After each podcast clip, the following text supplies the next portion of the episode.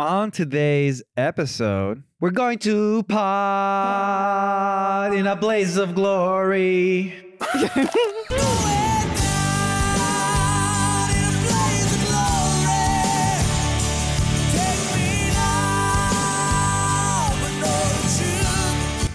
Jon Bon Jovi goes full cowboy in Blaze of Glory from Young Guns 2. Plus, Rob Harvilla from The Ringers, 60 Song That Explained the 90s, is our guest today. Let's start the pot. Yeah.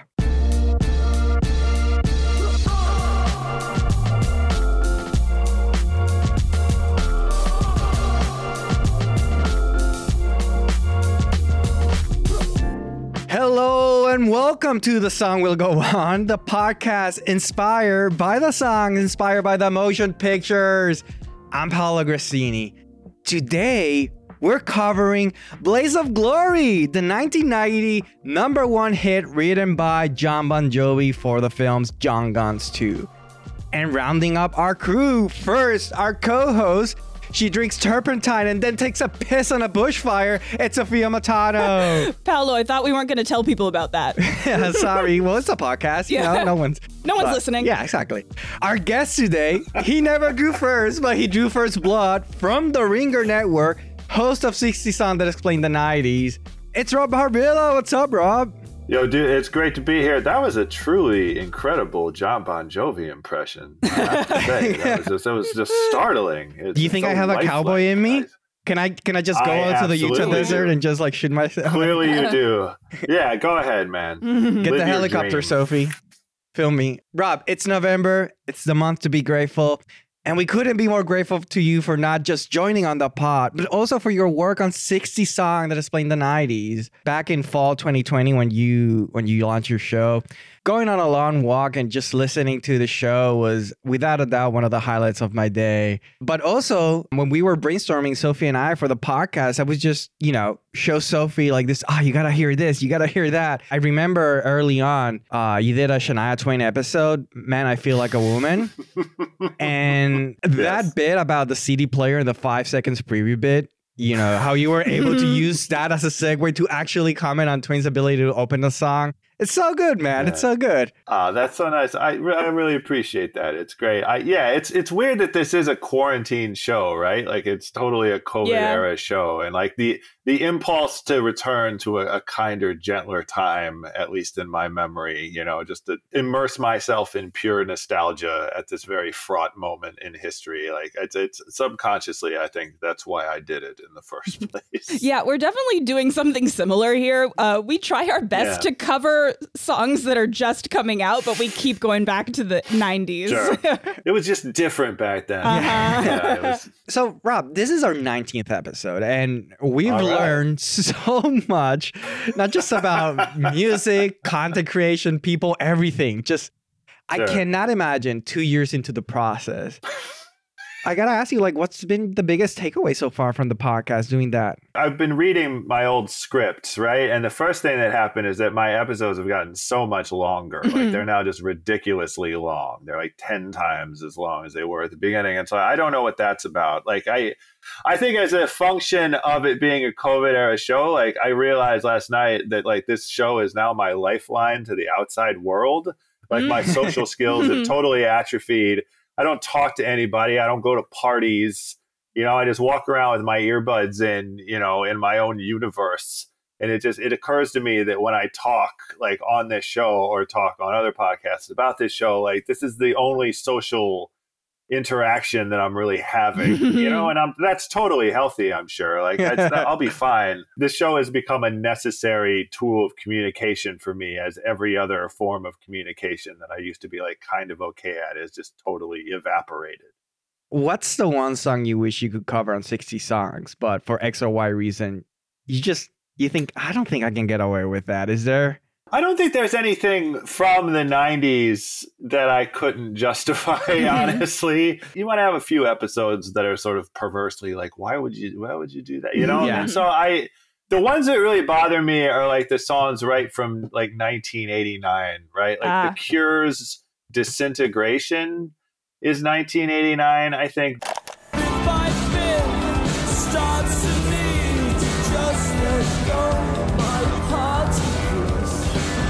Janet Jackson's Rhythm Nation, like Escapade.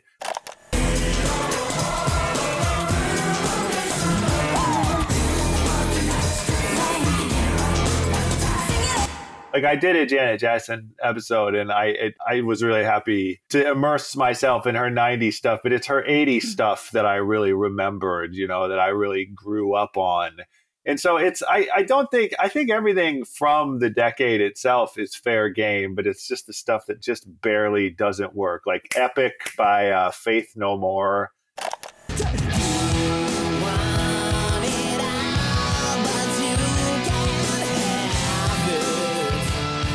I think is also 1989, and I think a few people have mentioned that one to me. And like you could all, you could almost grandfather it in. You know, I could fudge, fudge it just a little bit, mm-hmm. but I'm, I'm trying to keep it actually to the decade. And so those are the most vexing songs for me that are right on the bubble. Ugh, the ones that got away. The ones that got away. I would think about doing like the 80s next. You know, once I've once the 90s have run their course. But you know, I most of the people who listen to my show tend to be about my age, right? Mhm. Like in their, in their early 40s.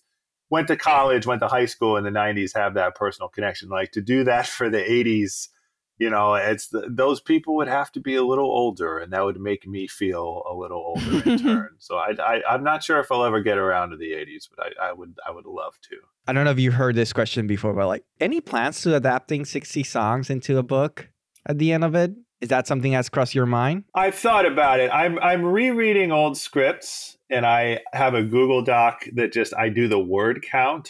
I'm going to tell you exactly how many words the scripts are when you add Oh yeah, all sometimes you post on Twitter and Uh, they're like, "Whoa!" It is it's yeah, it's it's a really it's a really awful thing. Um, okay, we are currently I have read starting in order 58 episodes. It is 283,216 words. All right. and so the first problem, and this is a better problem than no material, is that I have way too much, right? Mhm. And the other problem is like a key to the show for me is like that I'm able to interact with the song. Like I love that you can play the song on this show, right? And and so to lose that, and you can't use lyrics, obviously, even Mhm. like a small snippet of, of, of song lyrics. To lose that element, that interaction entirely, like when you go when you look at a script and you take out the songs themselves, the lyrics, the clips, that often changes it pretty radically. Like there are episodes that pretty much rely on that that don't really work if you can't hear the song or I can't like point out like you know like the bass line or whatever it is I'm talking about. But I I've been doing this for 20 years, you know, rock criticism and I I always thought I'd write a book, right? Like that's that was the goal. That was the very top of the mountain and like Mhm. the peak of my career or whatever. And so like I really I really should think about that. From my perspective, is yes, the podcast you get the audio intersection, but then also Mhm. your writing is is really good on the show, and then sometimes on podcasts it's just you, you know your mind can't catch up with uh, with with the uh, so Yeah, with yeah, the book yeah. I can sort of like ah that line that was really good you know that's like you can just Well, sort of like you. savor the writing more. That's a good point. Yeah. All right. When we reached out to you to have you on the podcast, we had absolutely no clue what you would pick. And Blaze of Glory by Jon Bon Jovi was your choice. so, out of all the choices out there, why this song? Man, I do think that my thought process was like, oh, maybe I shouldn't do a 90s song, obviously. Like, I should take this opportunity to do like something, you know, more recent or from the 80s, 70s, whatever. And I do, this song is 1990, but I think about it as an 80s song. I Mhm. don't know how to explain that, Oh, but yeah, it, just, no. it feels it feels way more like the end of the 80s than the beginning of the 90s Yeah. it's one of those songs that I hadn't thought about in a very long time. It's not like I listened to it. You know, Bon Jovi, not somebody that I listen to all the time, like for pleasure or whatever. But when I when I hit on it, I was like, oh my God, I loved that song. you know, when I was 12.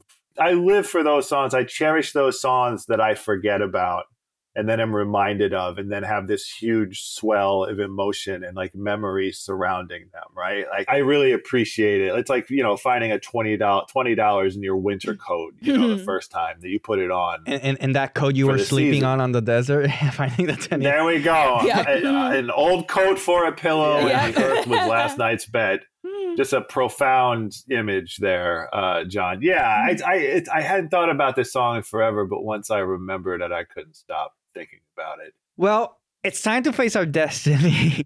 Let's look straight into the sunset and ride out. Yes, it's time to deep dive into Jon Bon Jovi's Blaze of Glory.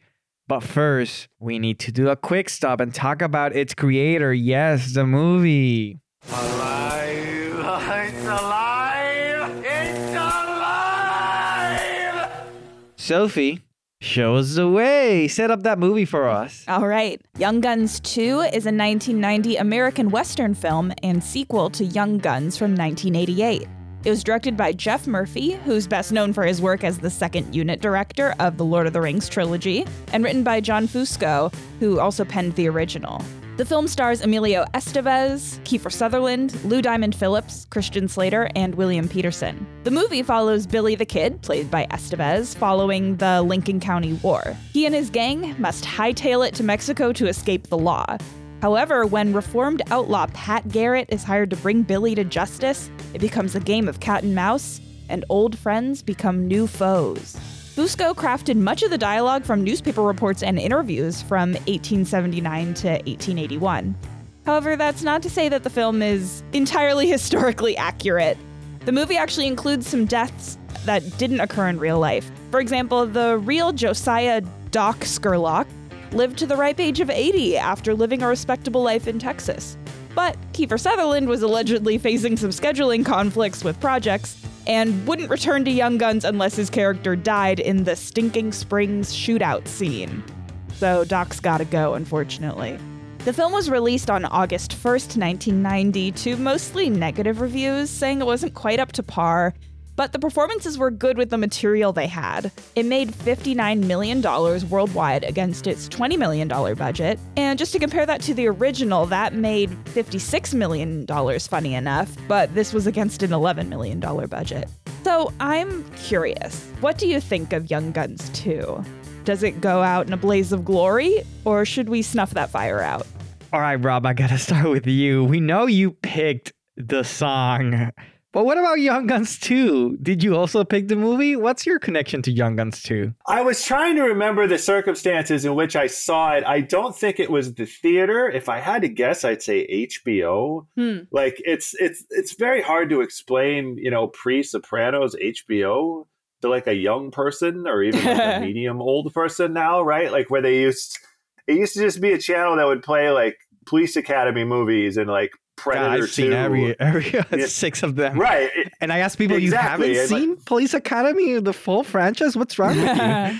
and like the, when they did have original programming and it was like dream on you know Oh, and real sex Mm. and like these yeah yeah and so i i i'm going to guess that i either saw this as like you know a bottom of the barrel sort of blockbuster trip like oh we could get this situation or it was just on hbo at random you know? I was watching it last night and it's it sort of holds up as like a very late 80s early 90s movie right? Mhm. like but it's the, the action you know? But just watching horses jump through plate glass windows will never get old as far as i'm concerned. And I, emilio estevez as like the hero as like the tough guy. He's like way shorter than everybody Yes. else in the gang. I know that sh- i know that shouldn't matter but like it kind of matters right? But I, I just i kept watching it being like is he scary? Is he is he really intimidating? But i think i think he won me over you know? I, I Mhm. came in there i went into this movie this time being like i don't know if this is gonna work but it did it did for me. He, he sold me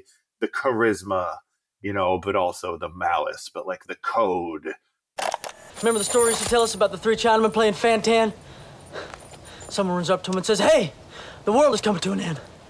And the first one says, Well, I best go to the mission and pray. And the second one says, Well, hell, I'm gonna go buy me a case of mezcal and six whores.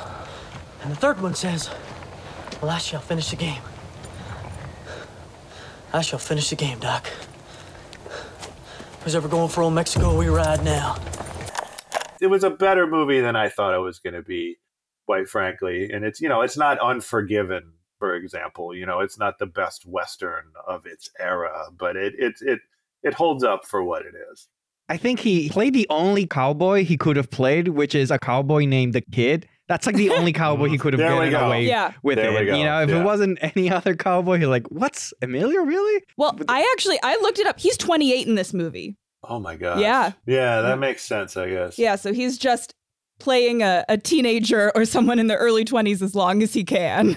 There we go. Mhm. And he can get away with it. I, this is not my favorite Emilio Estevez movie. That's still going to be Men at Work. Mm. I think. Remember when he and Charlie Sheen were Garbage Yeah. Men? Like I that that's an HBO classic. That I can tell you absolutely for sure. I watched on HBO at like four in the afternoon. You guys should do a draft about that. Uh, best HBO classic, you know, Mm. draft. movie. Yes. Yeah. No, that that is that is a ringer core idea. You know, there I there aren't many people at the ringer who remember this era of HBO, but but there are a few. You can begin the the draft with that HBO presentation that like travels to the whole thing.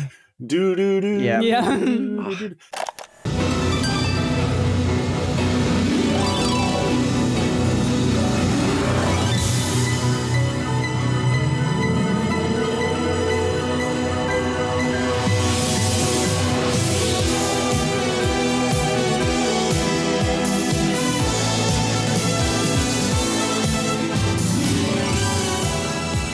That kind of freaked me out a little bit when I was a kid. Like it was just so intense, you know, Yeah. and melodramatic. And it's like, is this going to be a horror movie? Like, Yeah. like, and then I- Conehead I- starts I- playing. yeah. Yeah, and then Conehead. starts- I, I do have a weird like childhood sort of connection to that intro. That was a big intro. Mhm. All right, we're gonna take a quick break, but when we come back, Rob Harvilla is gonna join us as we take a deep dive to Blaze of Glory, Jon Bon Jovi's song for Young Guns 2. Don't get shot. We'll be right back.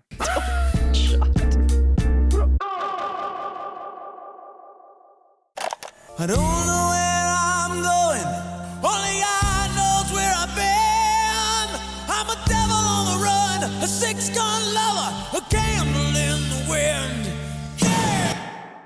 We're back, and joining us today is the Ringers, Rob Harvilla from 60 Song that is playing in the 90s. And we're about to take a deep dive into his pick. Yes, Blaze of Glory by Jon Bon Jovi from Young Guns 2. But first, Sophie, let's do your song setup, but I'm gonna record you from a helicopter while you read it, okay? helicopter shots and song setup. Let's go. Blaze of Glory is a hard rock song written and performed by Jon Bon Jovi for the 1990 film Young Guns 2. That's right, this is the first solo single from Jon Bon Jovi and the title track on the Blaze of Glory album, all the songs on which were inspired by this movie. Jon Bon Jovi is, of course, the leader of the rock band Bon Jovi that formed in 1983. The band shot to success with hits like Livin' on a Prayer and You Give Love a Bad Name.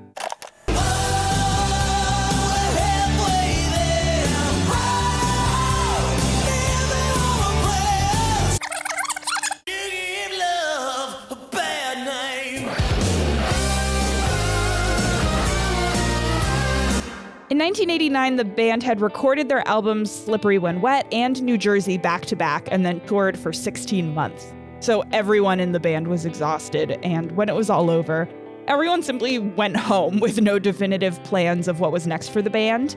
Uh, during this period, the band members started entertaining solo projects. So, Emilio Estevez happens to call up Jon Bon Jovi, who's apparently his friend, by the way, to ask him permission to use Wanted Dead or Alive on the soundtrack for Young Guns 2.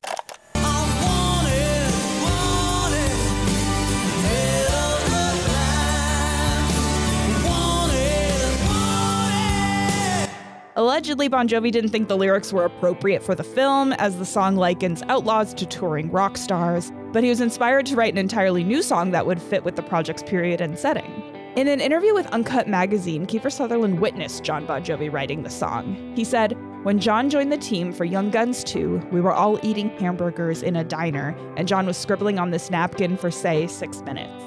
He declared he'd written Blaze of Glory, which of course then went through the roof in the States. We were munching burgers while he wrote a number one song. Made us feel stupid. And through the roof, it did go. It was number one on the Billboard Hot 100. It was nominated for two MTV Video Music Awards, two Grammy Awards, and an Academy Award. The song won a Golden Globe for Best Original Song. And this was the year that Dick Tracy came out, so he was up against Madonna in all the movie song categories. The album was less of a success, despite the good performance of the single and multiple features, including Elton John. Little Richard, and Jeff Beck. It peaked at number three on the Billboard 200, but got mostly negative reviews. Apparently, this is a crowd favorite among Bon Jovi fans, even though this isn't technically one of the band's songs. But I'd like to hear what you both think. Is it fair to call this a Bon Jovi song, or would you rather this one get left in the dust? So, Rob, I gotta ask you, what's your relationship to Bon Jovi? Is this peak music Yeah. for Rob Harvilla's formative musical years? I've decided that one of my key origin stories as a kid, like the moment when I became the Joker, was when I was like maybe nine or 10 years old and I asked for Appetite for Destruction by Guns N' Roses. Like I wanted that tape, but my parents wouldn't get it for me. I respect that decision enormously, given several aspects of the Guns N' Roses experience. And so instead, I got New Jersey by Mm. Bon Jovi and I loved that album. I think it was 1988. That was like my favorite album of all time for a couple years when I was like 10 or 11, right? Mhm. And I the other thing, a concept on my show that I always talk about, but I feel like I will never be able to convey to people how important MTV was to me from like 1985 to 1995 you know like mtv is another thing like hbo where like now it's just plays ridiculousness you know for 23 and a half hours a day. Like people do not understand the importance of mtv at least to me like in its playing videos all the time Mhm. era and like I would go to my grandma's house and my grandma like a bunch of uh, my aunts and uncles also lived in the house there were three floors and there were times when MTV was playing on the television on every floor of the house. It was on the second floor and the ground floor and the basement. They're all watching the same thing, obviously, but it's just MTV was on all the time. And I distinctly remember the premiere of the Blaze of, Blaze of Glory video. I Mm. debated whether or not to watch it again or whether it would be better just as my memory, but like I basically remember it's just Jon Bon Jovi wandering around a, uh drive-in movie theater on a mountain Yeah. He's got the black vest with no shirt. Uh, Oh, yeah. I but I, I remember that so distinctly, and I remember loving this song immediately and like permanently. Uh, but what's funny to me and why I think I remember this more as an 80s song as a 90s song is like I loved New Jersey by Bon Jovi, one of my favorite albums up to that point. And then the next Bon Jovi album, I think, is 1992, Keep the Faith. And I did not bought, buy it. And I don't think I Mm. ever heard it because Nir- Nirvana had happened. Oh, right? yeah.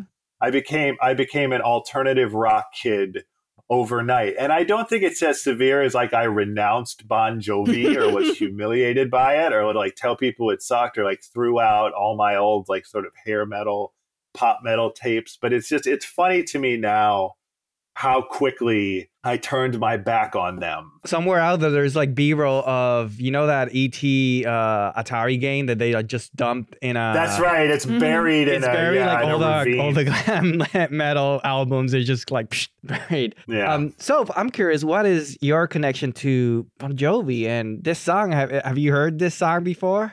I have heard this song before, but I think not being that familiar with Young Gun, the Young Guns franchise, I kind of melded it together in my brain with Wanted Dead or Alive because Yeah. there are some lyrical simil- similarities in this song. Like I think he literally says Wanted Dead or Alive or, or I'm a wanted man in the lyrics. So they just sort of Mhm. melded for me.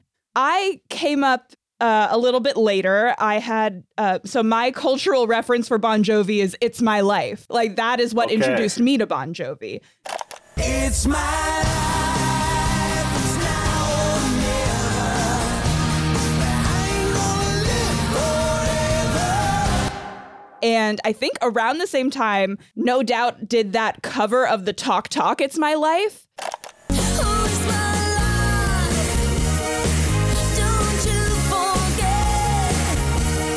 Life. Don't you forget. So it Mm. like those songs are it, that is a "It's My Life" era for me. it's a good cover. That's a good cover, the no doubt. It's a great cover. I like that a lot. It is. yeah. The first thing I think about Bon Jovi is my high school band, uh, in which I was a drummer. But precisely the moment I knew my band wasn't destined for fame and stardom, and it was the moment where, including myself on backup vocals, we try to sing this.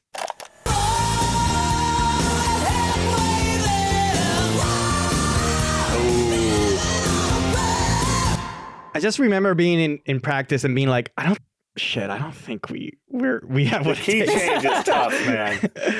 yeah. That's a tough key. That change. really is. I wouldn't even attempt that at karaoke with my friends. s- exactly. Yeah. I, a, a lot of bad karaoke Uh-huh. inspired by that key change. So don't take it so hard. So you've mentioned something already before, which is sort of something I, I wanted to ask you, but is this song secretly about 80s rock? It's 1990. You said Nirvana Nevermind is a year away. Mhm, Ground Explode. mhm. Is Jon singing about 80s rock style just going out in a blaze of glory? I've lived life to the fullest. Let this boy die like a man. Yeah. that is a fantastic read on this song. I first of all, I, Sophie is absolutely right. Like, I it is possible. I've read some places that say that Emilio Estevez wanted wanted Dead or Alive. Oh, yeah, Yeah, yeah, he for right. did. this Yeah. movie.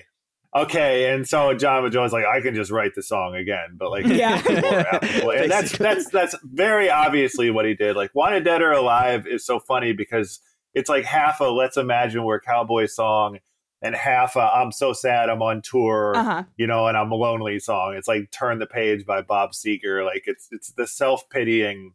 But I also I've seen a million faces and I've rocked them all song. So like first of all, Blaze of Glory impolitely, you know, you could say it's just Jon Bon Jovi ripping off himself, Totally. basically. But I that's a fantastic read of this song because it's hard to remember right there in 1990 what people thought was going to happen with rock. Like I think at least in retrospect, like Nirvana just happens overnight. You know, and every hair metal band like Poison, Whitesnake, whatever, like just they just spontaneously combust you know, and it didn't happen like that. But I, I do think that we're in a transitional period right in this moment where like Bon Jovi is riding high and they're they they're fine, right? Like they go on to be mega rock stars for the rest of their lives. It's not like they were wiped off the map. But I think that hair metal in the Jon Bon Jovi tradition is still totally like the dominant flavor of rock music on MTV in this moment. I don't think that Jon Bon Jovi knows not that the end is coming, but that a major shift is coming. hmm Could he see it coming subconsciously? Does he sort of understand, you know, that that like the wind, the, you know, the winds of change, uh, etc. I that's a really great read on that song. I like that a lot, and I think that's very possible. So you mentioned that he basically rewrote an- the same song just with another Yeah. name. Yeah, Um, except he Mhm. invited Jeff Beck and me like, can you just like add something because I need, Add a little spice. yeah, um, which he does. which he does. He very much does. Yes. So maybe that explains why it took him six minutes and wrote, wrote it in a napkin. Uh, apparently, uh, That's what right. Yeah. When he was sitting with the other guys. yeah, right, he was I sitting. that He was sitting with the Mhm. cast getting burgers, and he just like wrote a song and that, in in a napkin, and that became a number one hit. Said uh, Kiefer Sutherland, and he made him That's sort of feel like stupid that he was on set for months working, doing his job, and then this guy comes. Did Jon inspire Kiefer Sutherland to become a musician? Do you think that was the point where Kiefer Sutherland be like, "Do you think he- just saw I right? I like this." That sounds like a like a better gig." I think that may be right. I am not super familiar with Kiefer's uh, musical career. I don't know if. if Oh, I, I got some clips for you if you want. Please hit me, hit me. Let's have it. There's not enough whiskey in the world tonight. There's not enough whiskey for you to waltz. see the light. It's a man. No, song. that's totally Jon Bon Jovi. That is Yeah. a man I mean, yeah, he song. also Holy became a moly. cowboy, so you know if you want to even Okay, yeah, exactly. Kiefer just wrote whiskey on a napkin was like, I, I got it. I got I got it from here. Um, I can rhyme whiskey with whiskey. Exactly. So, yeah. um, Paolo, I'm so glad that you brought up the napkin because I was also inspired by Kiefer Sutherland's story about Jon Bon Jovi writing this song on a diner napkin. And it made me wonder what other songs were written on a napkin. And I did some research. Mm. We got You Gotta Fight for Your Right to Party by the Beastie Boys. they wrote that on a napkin. Two words: Excellent. fight, party. Excellent. Yeah, all you need. That's Uh, a little bit more of a lyrical one. We got Your Song by Elton John. Nice. oh, Bernie. That's Yeah. lovely. That's Yeah. lovely. My That's mom really freaks out very whenever that large song comes on the radio. Yeah. That's yeah. That's a lot of words in that song. Yeah, I recall. exactly. Okay. Uh, and then also Mercedes Benz by Janis Joplin. She and Bob Neuwirth were having a poetry that's jam, and uh, people A were writing down what she was jam. saying. But then I thought, what are some other things other than songs? and uh, The Magna Carta. yeah. right. Um, well, how about the most depressing poem of all time? Ernest Hemingway was hanging out with some friends at a bar and he bet them he could write an entire story in six words. So you probably remember this from That was English on a class. napkin. Mm-hmm. Yes. For sale, baby shoes, never worn. Never worn. Mhm. That was on a napkin. That, was on a makes sense. napkin. It would fit. And also, how about everyone's favorite week of the year during a brainstorming session in a bar? Discovery Channel executives were spitballing ideas. And I don't know how many rounds they had. I like to think a few because someone pitched Shark Week and they wrote it on a napkin. I love how you I put that right next to shark. Hemingway. Oh, yeah. As in sort of There we go. they're sort of One same leads right into the other. You know? How about some legal documents? Uh, we got Lionel Mm. Messi's first contract was written on a napkin. Uh, the Okay. the scouting director just saw him, was like, "I'm locking you down immediately." Wrote that on a napkin. And the last one, Is that uh, binding? yeah. Okay. yeah, I mean, sure. uh, the last one is Spielberg's prenup. he jotted down that uh, with Amy Irving, uh, but they're in their divorce. The judge didn't accept it, so I that was gonna say, settlement I- cost. Yeah. so that, that Yeah. answers your question about napkins as as a legal document. yeah, not always legally binding. But for Messi, I guess is it was. information. yeah. Rob, you mentioned something about the music video, and I want to ask: Is there a more rock star move than playing a guitar while you're filmed from a helicopter? Is that the pinnacle? Pretty rock star move. Yeah. You think about, I think about uh, uh, November Rain, right? Yeah. The Mm. Slash shot when he's outside the church. That video is so funny to me. Like the, what Jon Bon Jovi masters in that video is the I'm gonna pretend my acoustic guitar is a shotgun Yes. pose, right? Like you, Machete. you you point it, yeah. You you hold it vertically and you point it up, you know, to to accentuate your height and awesomeness. And then when you're singing, like you sling it behind your back, right? And you do that thing. Like mm-hmm. I would never try that because I would drag the guitar on the ground. Like that, that seems like a simple move, but it's not. Or like you hold it by your side, or like you hug the guitar. Like this, this is a loving tribute to Jon Bon Jovi's guitar hmm embedded within this song. They they have a they have a wonderful, very loving, very full, intimate relationship. Clearly, By the way, apparently I saw this on a behind the scenes, but they asked the director, "Why do you like working with Bon Jovi?" And he's like, "Cause he stays to sleep on the mountain. He doesn't ask for a hotel." So apparently. Oh. Bon Jovi Aw, stayed sl- on top of the mountain. He slept the night and made his manager also. He's a true with cowboy. an old coat for a pillow. Uh-huh. Exactly. He's, Yeah. That's he's that's that's called method acting. Okay, well- that's he's now we're connecting the, or at least I'm connecting the dots here because initially I couldn't really figure out why Bon Jovi had these like so many kind of Western inspired songs, especially when they're Mhm. famously from New Jersey. Um, but uh, Bon Jovi definitely had a country streak. In uh, 2006, he actually won a Grammy for a country song, Who Says You Can't Go Mhm. Home? Who says you can't go home? There's only one place they call me one of them.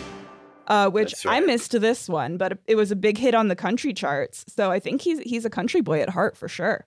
If you listen to the whole record, the the Blaze of Glory record, like first of all, th- there are no songs as good as Blaze of Right. Glory on this record, unfortunately. But like it's it is more. It sounds like country music sounds now. Mhm. You know, country music. Like I remember when that Bon Jovi, you know, country crossover happened in 2006, and it made total sense because the sound of country music now is like pop metal Yeah. Right? You know, there's there's a lot of blur there, and like Bon Jovi weirdly turned out to be really influential on country now. But like this, the the whole Blaze of Glory record sounds like a country record. Like it kind of did at the time, Mhm. honestly, but it really does now. So that makes total sense. Mhm. I, I read that they went to the Caribbean retreat as a band after because they took a hiatus from the touring. Mhm. Jon Bon Jovi yeah. did the uh the Blaze of Glory album, and then they met, sort of like, are we gonna keep going as a band? Mhm. Fire Be a Fly on the Wall, I would guess they were like, shit, grunge, are we gonna do that? I don't know. Mm. What do we? Who should we become don't. now? And someone was like, "Well, Jon had success with that Yeah. Blaze Go- of Glory. Maybe that's who we should, we should be." Go Let's country. go. Mhm. That that seemed to work. It sure did. Yeah, it's it, again, it's like I don't think Bon Jovi were ever Uh, like they didn't have records as huge as Slippery When Wet, Right. of course, and, and New Jersey, but like they they managed just fine. You know, like like bands that were big in the 80s that that really struggled in the 90s often like tried to sound like the 90s right like i think bon jovi had it right where they didn't i'm sure they were aware of grunge and what was suddenly very popular and what had taken their spots on MTV or whatever but like they were secure enough in themselves that like they didn't change themselves too much to try and pander to what they thought was popular now like like they they stayed true to their roots Mhm. you know like a true cowboy would, Before we move on to answerable questions, Rob, I have a question, which is, where do you put Bon Jovi? Like, I, I, I feel like it's hard. It's hard for me to like pinpoint them because I don't put them in the uh, Aerosmith or a uh, U2, maybe you know these like bands that have like Mm. decades of decades of albums and discography. But I also don't put them in the Poison category or you know they're Mhm. they're not there. They're sort of a, a little bit in no man's land for me. Uh, oh, that's very cowboyish. Actually, that's very fitting Ooh, for yeah. them. That's I- I think they would love a to man be- without a country. Yeah, I think they would love that no man's land. Mhm. But um, yeah, where do you sort of like put them in this sort of like in the context of these bands that sort of transcend decades and are with us for Mhm. more than either Mhm. one or two? Yeah, they're weird that way because I agree with you that like there's pop metal wise, like they got huge in you know the '80s. You know, started in the late '70s, got huge in the '80s. You know, you could say that about Van Halen, right? Mm. Like there's there's some crossover there without era, but because they're from New Jersey, like the the another guy who is looming over this Blaze of Glory album is Bruce Springsteen, right? Like Right. just whenever you get like a harmonica and like an accordion, you know, and you're trying to write character studies, like there's a whole lot of Bruce Springsteen or Bruce Springsteen, you know, lust in Jon Bon Jovi's music, especially solo. And so that that's an element of it. And again, like you know, they didn't try to be a grunge band once the 90s started, but they did try to update their sound a little bit to transcend decades, like you said. Like I, I, I think that canonically the biggest Bon Jovi songs, always and forever, are going to be, you know, from "Slippery When Wet" from New Jersey. You know, it's "Wanted Dead or Alive." It's Mhm. "Shot Through the Heart." It's it's "Living on a Prayer." I can't believe I almost forgot "Living on a Prayer," but yeah, it's. But I do think that the country thing also helps them, right? Because there was also all that was a shrewd pivot you know, to understand like country music is more like rock and roll in the 80s than rock and roll is now, you know, way. Like, there's a guy, there's a country star named Eric Church who I really, really, really like a lot and who would have been a great like pop metal rock star like in Mm. the 80s. And now he's a great country star, you know, but I, I think he could have thrived in that era, you know, with that sound, you know, and that, you know, fashion Mhm. universe just as well as he's thriving now. And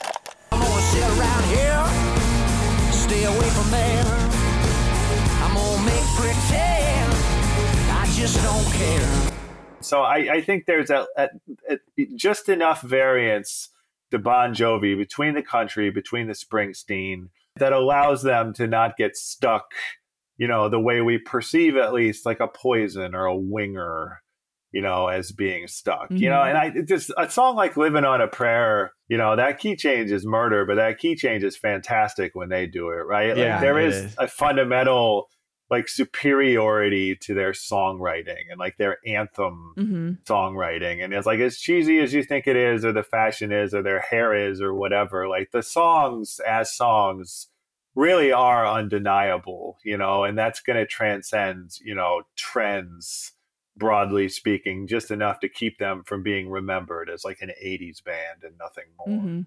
My favorite thing I found during research is apparently when Bon Jovi cut his hair from long to it was a CNN story. They talked about it in Wow. CNN. hmm yeah. Yeah. Do you anticipate the fuss there's been from your loyal core fans when your hair was snipped? I never anticipated the attention that it received, you know, both good and bad. Um, I, I had no idea that, that anybody would even care or notice, to be honest with you. Uh, when I got a haircut, I thought to myself, hey, it'll grow back, you know, no big deal. Um, but it truly got more attention than I ever thought. And it was, um, you know, it's not a case of Samson and Delilah here. I didn't lose, you know, my, my strength or nothing when I cut my hair. no it's it's like felicity yeah when felicity cut her hair or Metallica yeah, Yeah. All All right, answerable questions. Uh, let's do a Let's quick do round. it. Answerable questions. Seven seconds in heaven. What seven seconds from the song gives you goosebumps? Man, this is a tough one. Mhm. The the whole song, the whole song basically does that. But what I decided on is the the lead into the second chorus where he yells "shot" like really intensely in that rock star way, you know. And he's uh, th- th- that's when the video really clicks for me, you know. When he's got the the, the, the guitar, you know, the the drive-in movie theater, just the aesthetic, everything sort of leads to that one perfect moment leading into the second chorus. That's that's my goosebumps moment. I think.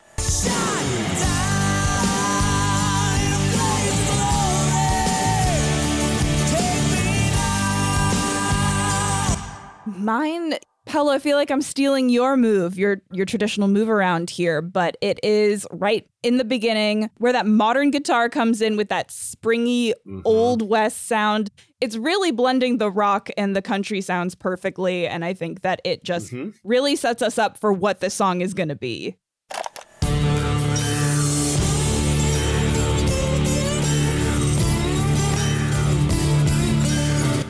Yeah, I love that's it. that guitar riff. Apparently, one thing, you know, a lot of respect to Jon Bon Jovi. He really was excited about this project. You can tell. I found this soundbite where he he wanted to include that in the score, Mm. uh, and he was like mad that he couldn't. So this is an inter- from an interview uh, decades later. Here, Oh, he's still a little mad. the theme of, of Young Guns, the guitar part that could have, should have been used in the score. They didn't even give me a chance to argue for that 22 years ago. Ooh, he's still mad. Mad. he is mad. Yeah. I've Um, never but heard then- him that mad. That was from a, a an interview for when he was doing promo for this movie Stand Up Guys, which he wrote two songs. It's Stand Up Guys is a movie with Al Pacino, Mm. uh, Alan Rickman, and Christopher Walken. Yeah, he wrote two songs. If you want a preview on, one of them is going. It's called Not Running Anymore. I've been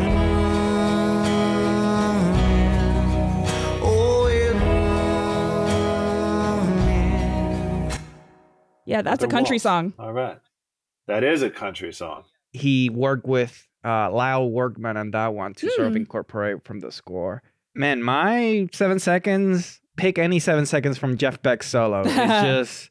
hmm Oof, it's so good. Pretty rad. Yeah.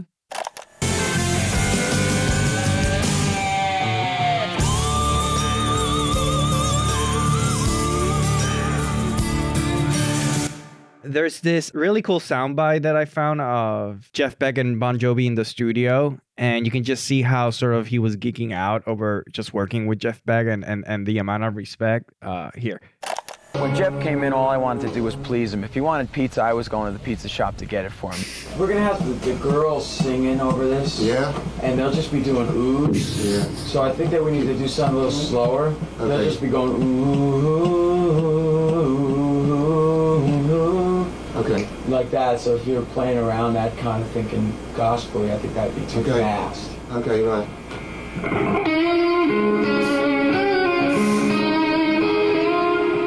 You can hit me anytime you want. I'm Okay. not supposed to tell Jeff Beck what to Oh, play that's a guitar. That's rad. That's so mm-hmm. rad. Yeah, Elton yeah. John is on this record. Elton John and Little, Little Richard. Richard. are Yes, all on yeah. this. Yeah. yeah. That's so weird. Yeah, isn't it? uh, favorite l- lyric. Each host sheds light on the favorite lyric. Uh, Rob, what do you have? I got I gotta go with Let This Boy Die Like a Man. You know, and now I'm always gonna think about this song now as a song about eighties rock. That's just the Yeah. perfect way to, to look at it. It's the end of an era. Right? The the death of the cowboy. That's I it's the that that's such a poignant moment and when the, the drums come in, like this song music critics use the word cinematic like all the time and i'm as guilty of this as anyone and like it's it's a pretty corny inexact word most of the time but like i do think that this song really does work as you said from the beginning like from the very first riff you Mhm. know that combines the country and the and the rock like it's just it's so expertly immersive and i think that you know it all culminates you know with this funereal like please let me die you know Yeah. man vibe that's that's very cheesy on the one hand but like legitimately affecting on the other so that that would be mine for sure Yeah. So, what do you got? I actually also picked the the same nice. phrase, uh, but I I have a backup just because I thought this might happen. Uh, mine is it's a line from the chorus Lord, I never drew first, but I drew first blood. I'm the devil's son. Call me Young Gun. And it's just hearkening to those stories of the quick shot outlaw. He didn't draw first, but he got the first hit. It's just good storytelling. Love when you can fit the movie title in the song. That is Oh, yeah. pure master composing. uh, like the studio loved it. I was Oh, like yeah. approved. That's, all why they he's want. the best. he he couldn't get I'm Young Gun 2 in there, but yeah, that would be that would have Mhm. ruined the meter. But Um, I'm I young went gun, with uh, "You're brought into this world, but they say you're born in sin." Well, Mhm. at least they gave me something. I didn't have to steal or have to win. Oh. Mhm. Dang. Honestly, respect for Jon Bon Jovi's work here. he's a The- poet. These six minutes of work that he did on this song. That's Springsteen talking. Yep. Yeah. Hall of Fame moment. Who or what had their best moment in pop culture with this movie or song? It can be anything a person, a studio, a film, a music genre. Rob, what do you have? Do you have a Hall of Fame moment? Does anyone have or anything have a Hall of Fame moment in this? I do think that the video is sort of a peak moment in the history of like overblown but still very affecting like hair metal, Mhm. late hair metal videos. You know, there's a poignancy to it. Like he's alone. Like it's funny that Jeff Beck doesn't even get to be in the video with him, or maybe he didn't want to be. Jeff. He got Jeff he was wanted in the to be. second one, Miracle. There was another single from the album. okay, good. He didn't want to have to sleep on the mountain. Which I yeah, saw some. no, Yeah. Jeff Beck ain't Yeah. sleeping on the mountain. Yeah. No, That's he was he was the other one. He was like loving the t- the margaritas on set. That's all he had to say. Ah, I love the margaritas that's, on set. that's that's all you have to say. Um, I do think that the video is a is a it's a Hall of Fame moment for me because again, I cherish those moments when I can remember like exactly where I was and like when I saw a video for the first time and when it prints itself on me immediately that way. I really do. The more I think about it, I'm coming around to this idea like this is where the 80s ended Mhm. you know, went out in a blaze of glory, and the '90s were about to begin. You know, it's sort of this acknowledgement that that something big is coming, and that I'm going to renounce, not renounce, but like just sort of ignore everything that I loved before. You know, two years from now, I'm not going to remember any of this, but it's still a very profound moment for me now. Just this Mhm. video and like the windswept. Did they build the drive-in movie theater Yeah. for the video? Because that's a very inconvenient location. yeah, drive-in. Yeah, I- I they, they think- also set it on fire at the end. and they So, also yeah. burned it down. Yeah. That's Just a good like the point. So it's like that was rude of them. Yeah. It- yeah, that's you, you gotta you gotta light it on fire at the end. Yeah. I guess that's How symbolic, though. A blaze of glory. it is. I'm saying Yep. it's extremely. You guys nailed it. Yeah. Absolutely. Sophie, uh, do you have any Hall of Fame? Yeah, so what I prepared is actually really similar to what we've been talking about. So as we've said that this is uh the end of 80s rock. This is sort this song is marking the end of 80s rock, but I feel like this movie is also marking the end of the Brat Pack.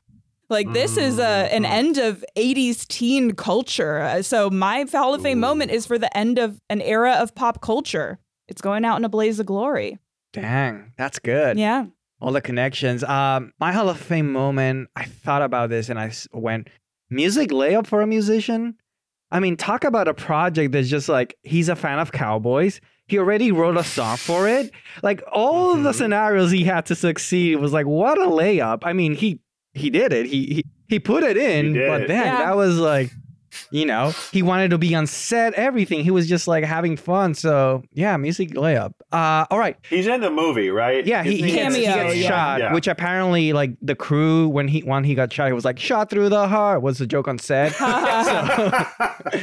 I've heard that one before, Yeah. guys. Uh, Uh, yeah. remix. Which of today's current artists or band would you be your choice if the movie came out today? Rob, what do you have? I was gonna say Eric Church, the Mm. country guy. Like I think it's very clearly a country. Chris Stapleton would also nail this. Like a guy like Luke Combs, like a a a, a country star who has the grit, you know, and the energy and the production values of like a rock star from that era. Like again, like this is country music. Like even somebody like Luke Bryan could maybe take a shot at it.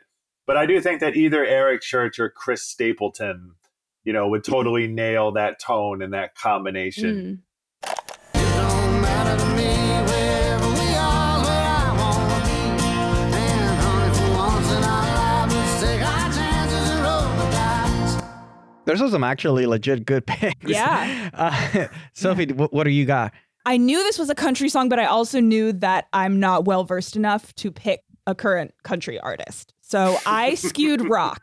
And I thought of someone who's in a band, who occasionally does solo projects, who Who- could maybe do something interesting with this. Who needs a layup? Yeah. yeah. so I picked Julian Casablancas from The Strokes.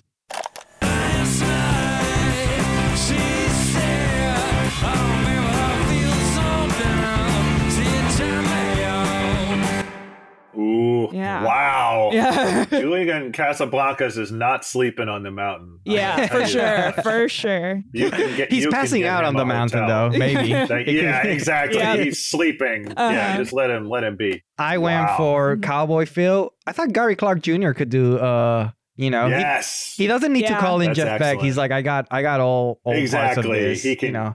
He can do it himself. That's a great one. I like that a Yeah. lot.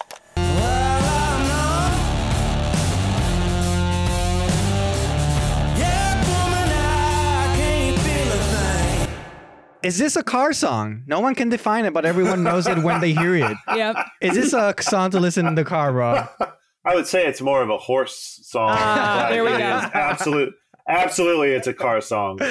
I just Put a I, I- boombox on that song- horse, and you just like. I, that's right. Maybe you have to hold it or like with one hand. I don't know. The, the logistics are challenging. I judge a car song by what whether the song compels me to drive like 20 miles faster than I oughta. like for the chorus, like I subconscious or very consciously actually just like go brrr, and suddenly I'm going 95 and like this is that song for me. Absolutely, this is a car song, no question. so Yeah, 100% car song. All the way. I think so. I thought about perfect for like if you're driving to work and you're gonna quit. What else could you go with? You know, yeah. like pump up, and you just drive through the office. Yeah. Like, just- yeah. drive through the 110 through all traffic. You're just going to, you know, hey, that's the way to get your helicopter shot by the news. Has Hey, your, like, there you go. police chasing you. There you go. Let the news shoot you for you. Yes, Uh-huh. absolutely. Uh, patron submitted question: What is your favorite full soundtrack album by a popular music band or artist, Rob? Because this is a full I mean, album by him. yeah.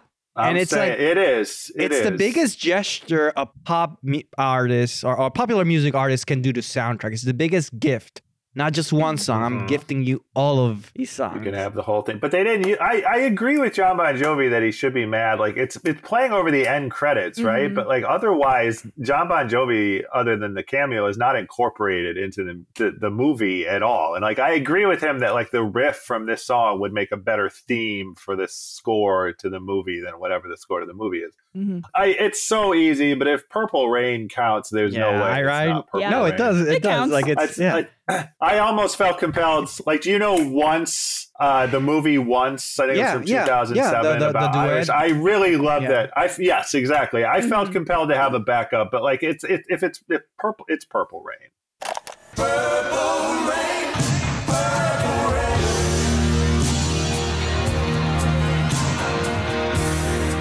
Yeah. I mean, it just is. I have something similar to you, and I I don't know how you feel, but I have Batman by Prince.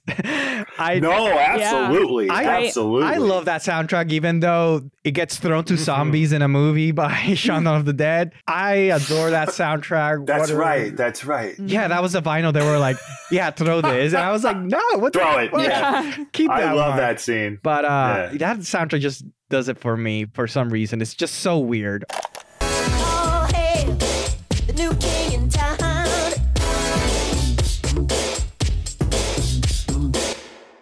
It can only It's happen in, a very in movie weird. soundtrack world. Maybe that's why I love it because it's like only a movie can Yeah. do this. Sophie, what do you have? I, I couldn't pick, so I have two. One, the classic. It's the one of the number one sold soundtracks. Uh, Saturday Night Fever, Bee Gees. Yeah.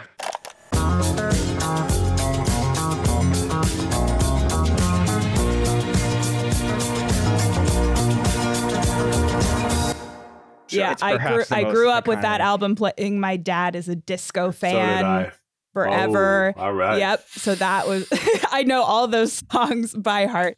And then the other one, this one just comes from me and my childhood, but Labyrinth by David Bowie. All those David songs are him. And as promised, I always find a way to bring up David Bowie in every bit. episode of the podcast, and I didn't disappoint this episode.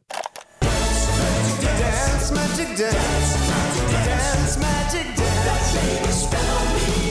Nice. Uh, last question, quick one. Will the song go on? Will the song live on and continue to be pop of pop culture, Rob?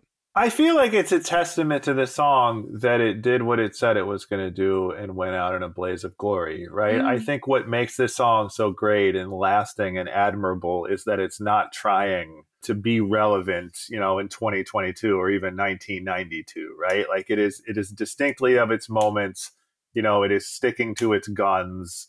You know, it is doing all the cowboy shit, right? It Mhm. is it is the song is is embodying what the song is about. And I think for that reason, in the best way, you know, it is this is this song is 1990 to the core. It is made for this exact transitional moment. Let me make my final stand. like that's give him what he wants, and what he wants is for it to end here, and it does, and it's glorious. I think so. I don't think that it quite measures up to the Bon Jovi biggest hits, um, but it's go- it's going on the greatest hits record still. And also, there's apparently a Young Guns three in the works right now, so we might hear that song again.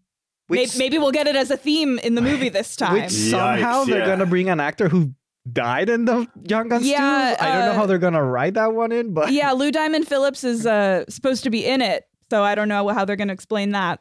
My wife had a huge crush on Lou Diamond Phillips when she was a kid. She tells La me Bamba, a lot. Yeah, yeah, that's Richie that's probably Valens, another get another. Are they recasting it, or is it is it like the act- The actual I don't No, I think it's like aged up. Yeah. Not Oh, so not so young guns. Yeah. yeah. Mhm.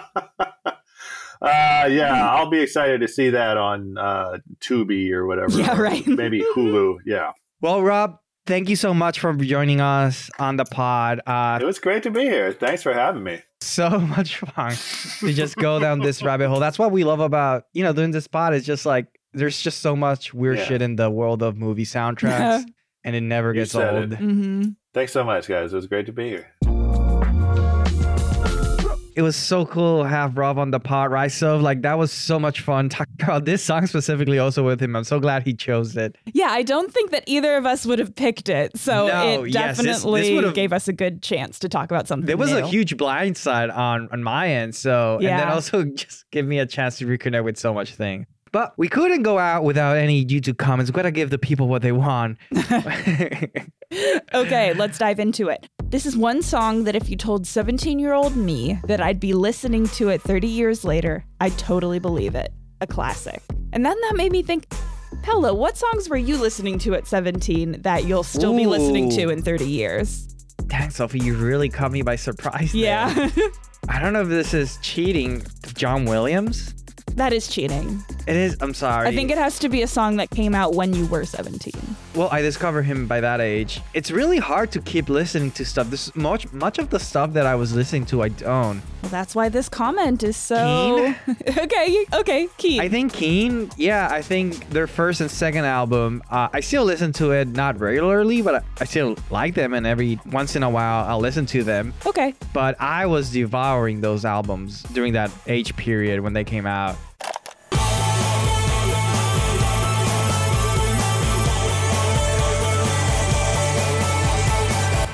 And yeah, they still hold on. Unfortunately, their other albums didn't didn't do much for me, but those two are just classics. Uh, what about you? You really surprised me with this one. I might want to think another one while you talk. Okay. Mention your, but do you have any in mind? Here, I have a story. The day after prom, our senior prom, when I was 17 years old, my friends and I went to a concert that was being hosted by a radio station. So it had a bunch really? of different you artists. one of those? Yeah.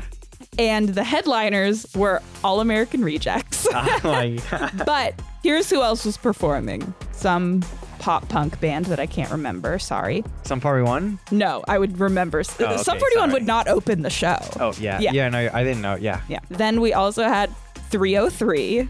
Do you remember that? No, I don't remember. Oh, I remember them big time. And there was Flo Rida also. And then the person who brought us there in the first place, Lady Gaga. Poker Face had just come out.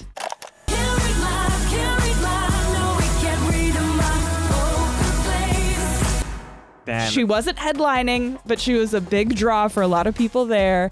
And I think I'll still be listening to Poker Face I'm so jealous. I don't have any experience of watching an artist live when they are in the cusp of like becoming big. You know, in, in Puerto Rico, they already came when they're huge. You know, Paul McCartney. Or you can't like blame that. everything on Puerto Rico. Just admit that No, you weren't just cool. like I, I haven't. I, she, true.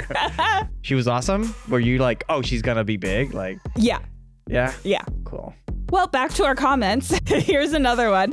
Bon Jovi should get a Nobel Prize for this song.